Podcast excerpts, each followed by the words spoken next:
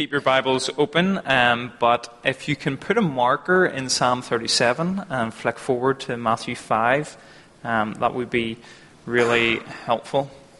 It's lovely to be with you this morning in Strandtown. I'm in the building frequently with the college, um, teaching um, uh, the evening class on Tuesday evenings across the way there. Um, but this is my first time here on a Sunday, so it's a pleasure to be able to join you here.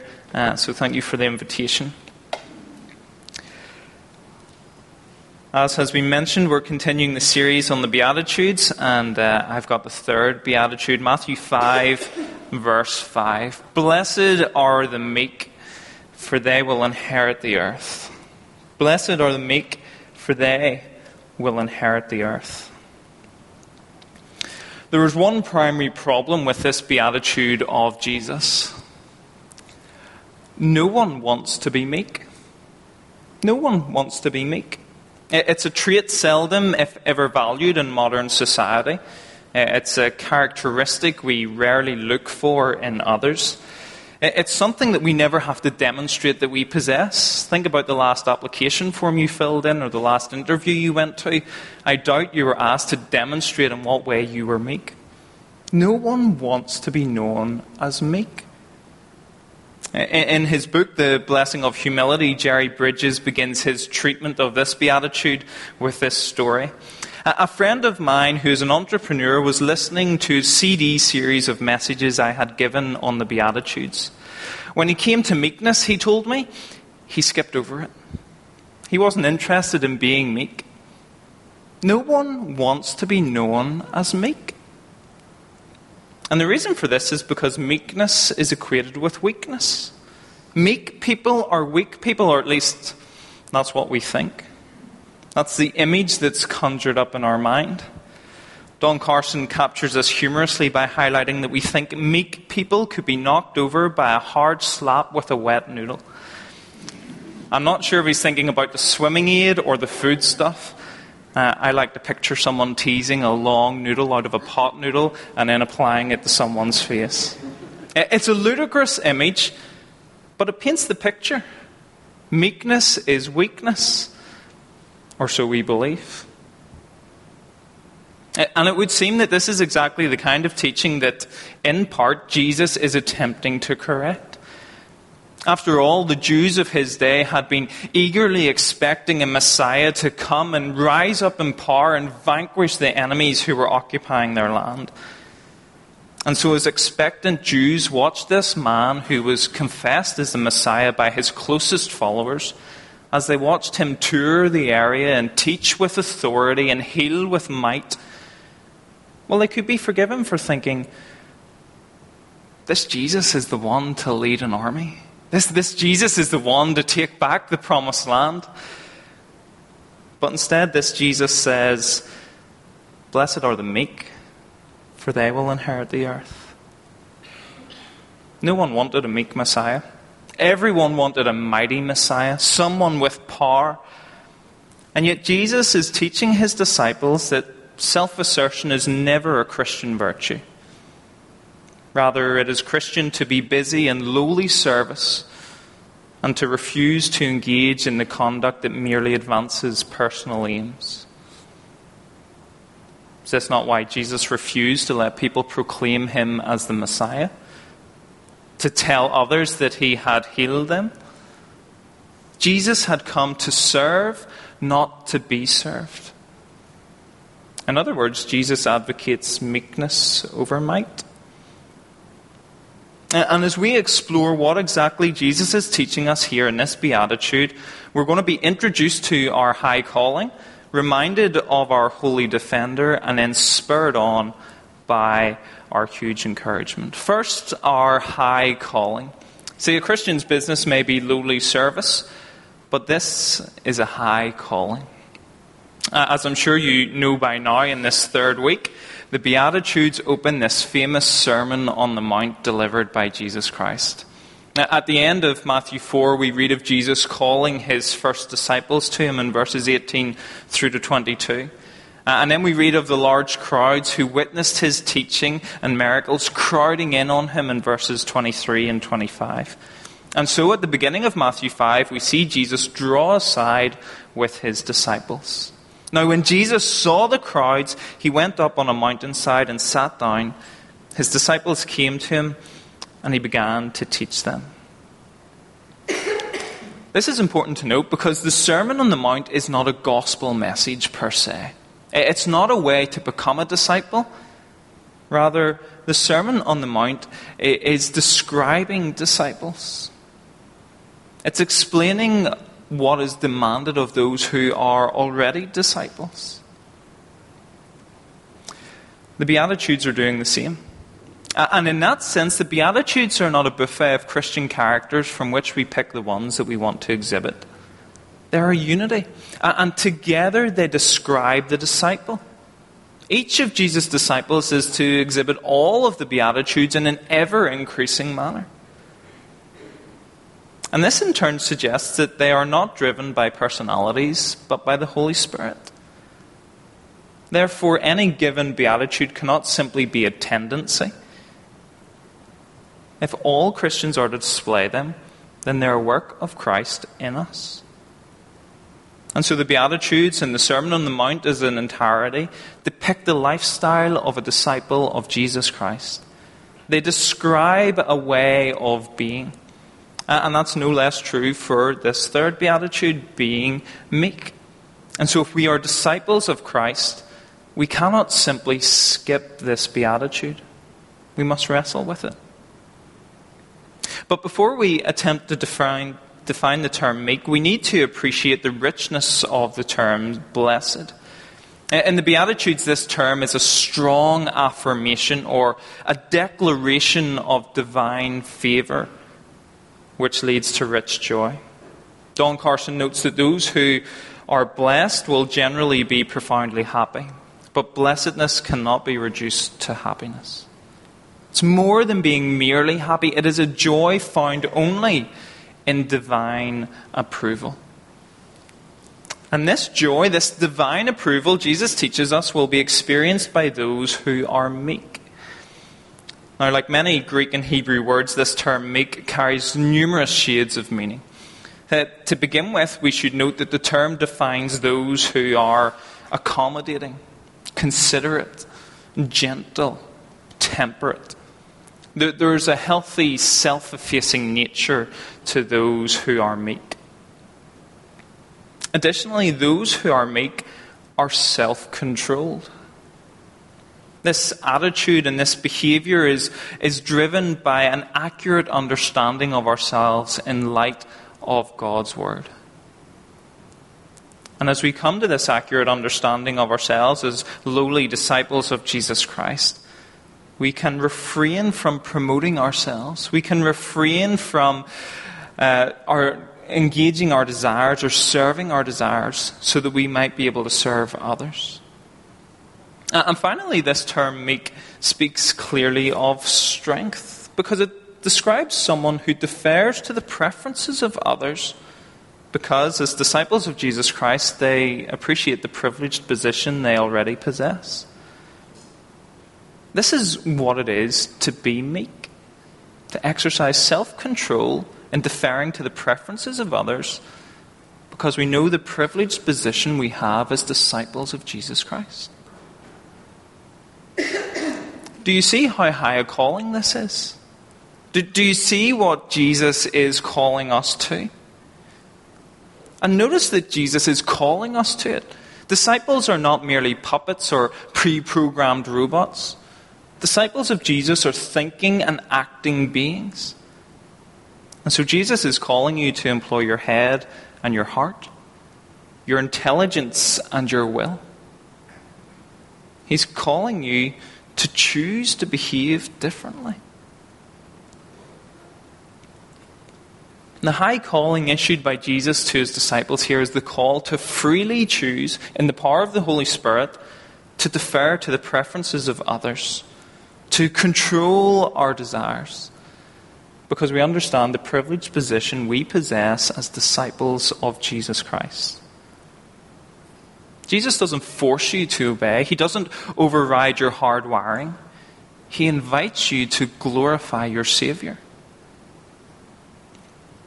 Recently on, social media, I saw a, video of a 10 pin bowling robot.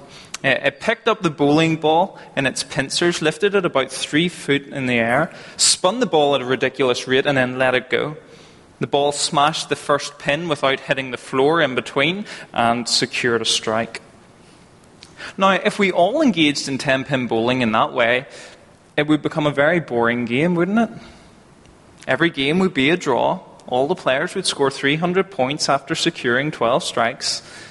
It'd be rather bland. It's far more engaging and exciting and profitable to bowl the ball yourself. Of course, it might fall in the gutter every once in a while, but sure, you're engaging your will, your mind, your skill, your abilities.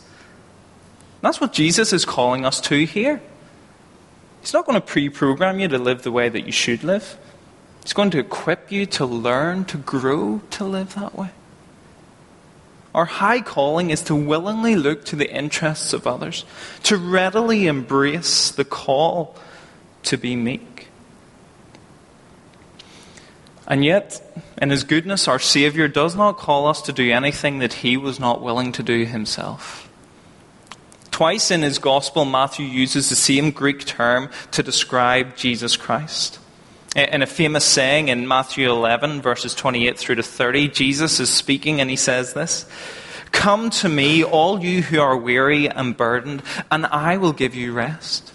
Take my yoke upon you and learn from me, for I am gentle and humble in heart, and you will find rest for your souls. For my yoke is easy and my burden is light. In this instance, the Greek word has been translated as gentle rather than meek, but it's the same term. The same term that Matthew has used in the Beatitudes is the same term that he uses here for Jesus describing himself. Jesus is describing himself as what he is calling his disciples to be. And then again, Matthew 21 and verse 5. Quoting Zechariah, Matthew writes, Say to daughter Zion, see your king comes to you, gentle and riding on a donkey, and on a colt, the foal of a donkey. As Jesus rides into Jerusalem on Palm Sunday on the back of a donkey, Matthew recalls a prophecy, Zechariah 9 9. Jesus is fulfilling it. And once more, although the word is translated as gentle, Matthew uses the same Greek term. Jesus is what he's calling his disciples to be. And this is such an encouragement, or, or, at least it should be for us this morning. Jesus doesn't call us to do anything that he is not willing to do himself. More, Jesus accomplishes this in the flesh by the power of the Spirit. In other words, he isn't cheating, he hasn't pulled out the God card.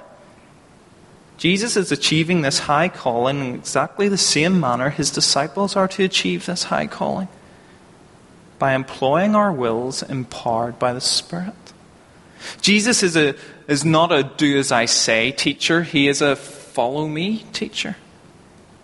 After Ole Gunnar Solskjaer took over as Manchester United manager, and uh, I'm showing my colours here, so some people might switch off now. But after he uh, became manager of Manchester United, the publicity was all about how he had scored this famous goal in 1999 to secure the Champions League win for Manchester United, and in doing so, the treble. It was all about him sharing this. Uh, and so soon after he took over, there was a picture of him sitting on the grass with a couple of the young strikers from Manchester United. And underneath this picture was a description of him describing this goal that he had scored. The, the implication was that the previous manager, Jose Mourinho, talked the talk. He said, Do as I say. This new manager, Ole Gunnar Solskjaer, he said, Follow me. Do as I have done. He had walked the walk. And this is the meekness of Jesus Christ. He's not calling us to do something that he himself has not done. He has walked the walk. He has shown us that our high calling is possible by employing our wills empowered by the Spirit. And so, that is our high calling. Secondly, we're reminded of our holy defender because it's, it's all well and good explaining that this is our high calling, describing what being meek actually is. But how do we get to a point where we happily defer to others? Well, the Old Testament background to this beatitude offers us the all important answer our holy defender. This beatitude in Matthew 5 5 is a direct quotation from Psalm 37, verse 11. And of that psalm, Derek Kidner writes There is no finer exposition of the third beatitude than this psalm. Uh, and that's why we've had it read in its entirety for us already this morning. So please flick back to Psalm 37 at this point. Uh, in what way does this psalm further explain the Beatitude? Uh, and more importantly, in what way does it help us fulfill this high calling? Well, Psalm 37 does so by reminding us of our holy defender. Look at the exhortations given to the reader in verse 3. Trust in the Lord and do good. Or verse 5, commit your way to the Lord, trust in him, and he will do this. Or verse 7, be still before the Lord and wait patiently for him. We are to trust in God. We are to commit ourselves to God. We are to wait patiently for Him to act. Kidner explains this context gives us the best possible definition of the meek. They are those who choose the way of patient faith instead of self assertion. The meek are those who choose the way of patient faith instead of self assertion. See, the psalmist's world is a world full of injustice, full of hardships that test meekness to its full extent. Look at verses 1 and 2 and verse 7. It's clear that the wicked and the evil are triumphing. They're apparently successful. But, says the psalmist, the meek trust God. They commit themselves to God. They wait patiently on God to act. All this is easier said than done, isn't it? After all, nothing excites emotion like injustice. Perhaps the greatest possible test to my meekness on a regular basis is watching drivers either breaking the speed limit or using their mobile phone, or usually doing both at the same time. There I am, trying my best to be a submissive citizen. And there goes Mr. Successful in his Jaguar doing 60 something in a 40 zone using an iPhone which is more modern than mine. Have you ever noticed that? It's always someone who looks richer than you, driving a nicer car than you, with a newer model of mobile phone than you. But it's the injustice of it all. There I am, trying my best to be obedient, and he's not, and he doesn't get caught. He's winning. But Psalm 37 encourages us to be meek, to employ patient faith. It calls us not to defend our own rights, not to defend our personal preferences or our burning desires, but to forego them and to await our holy defender. John Piper notes biblical meekness is rooted in the deep confidence that God is for you and not against you. God is for you and not against you. And if that is true, we can happily defer to the preferences of others because we know we have a holy defender. I've used the term holy purposefully here, not simply to maintain the nice alliteration that we have, but it's because that's how the psalmist describes God. He is holy, he is righteous, he is just, he is perfect, he is good, he is utterly unique. Look at the defense that this God delivers for the meek. Look at verse 20, for example. But the wicked will perish. Though the Lord's enemies are like the flowers of the field, they will be consumed, they will go up in smoke. Verses 27 and 28. Turn from evil and do good, then you will dwell in the land forever. For the Lord loves the just and will not forsake his faithful ones. Wrongdoers will be completely destroyed, the offspring of the wicked will perish. Verses 32 and 33. The wicked lie in wait for the righteous, intent on putting them to death. But the Lord will not leave them in the power of the wicked, or let them be condemned when brought to trial. Verses 37 and 38. Consider the blameless, observe the upright. A future awaits those who seek peace. But sinners will be destroyed. There will be no future for the wicked. Our defender's holiness is demonstrated by his complete eradication of the wicked and his protection of the righteous. That is how we can remain meek. That is how we can exercise the self control to not promote ourselves because he will do it in the end.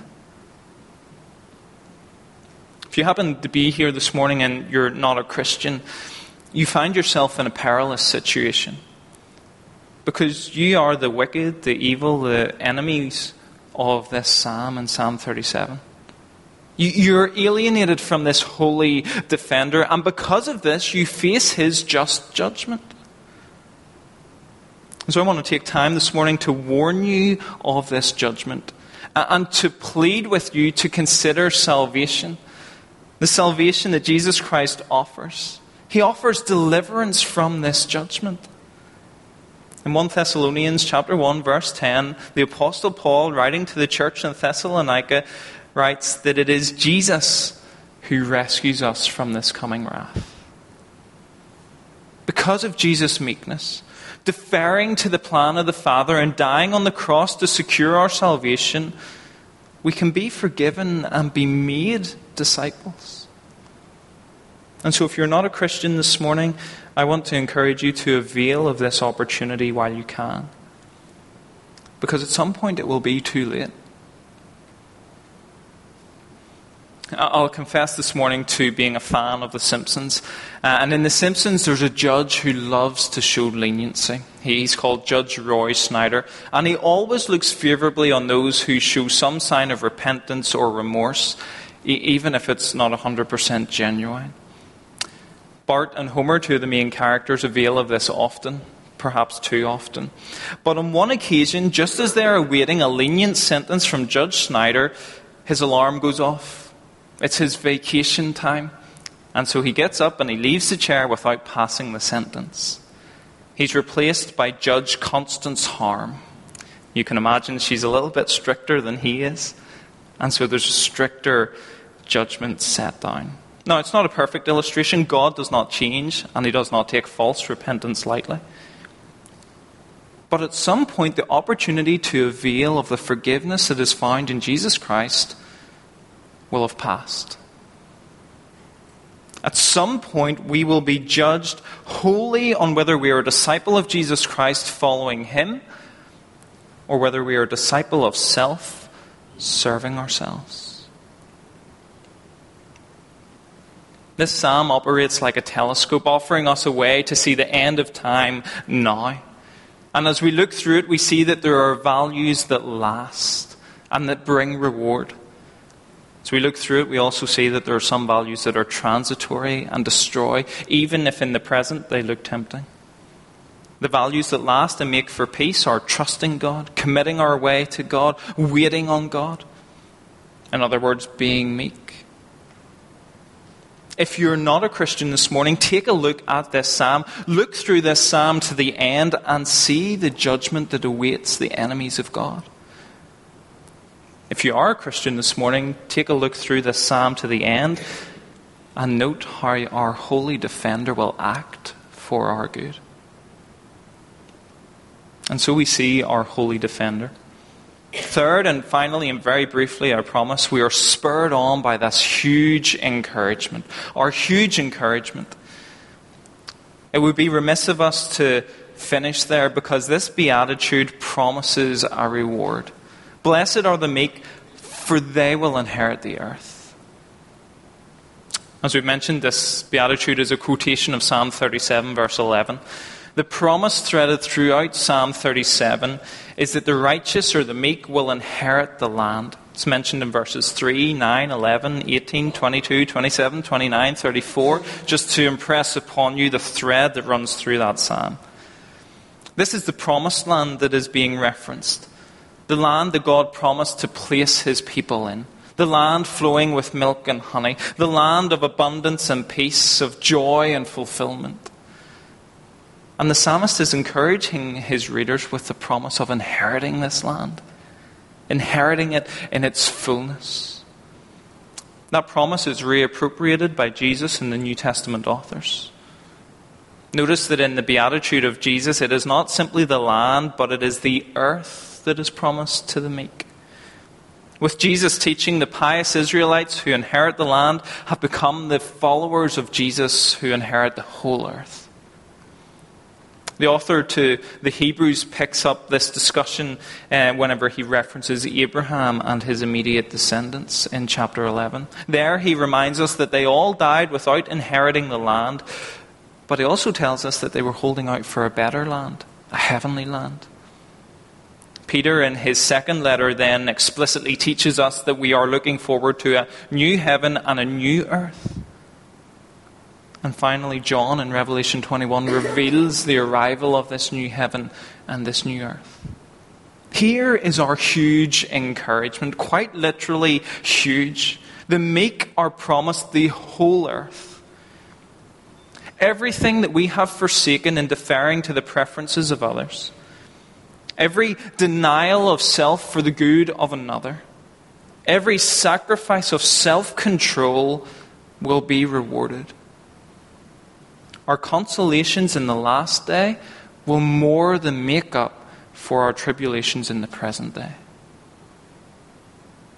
And surely that should give us the encouragement needed to continue in our endurance as meek followers of Christ. Rudolf Stier has written Self renunciation is the way to world dominion. Self renunciation is the way to world dominion. Is that not what Jesus has promised? Blessed are the meek, for they will inherit the earth.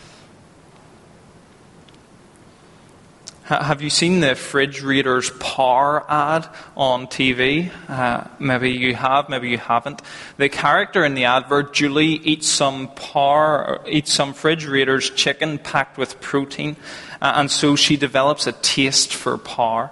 Uh, and in the advert, as she develops this taste for power, she power dresses, so from a trackie into a lovely trouser suit.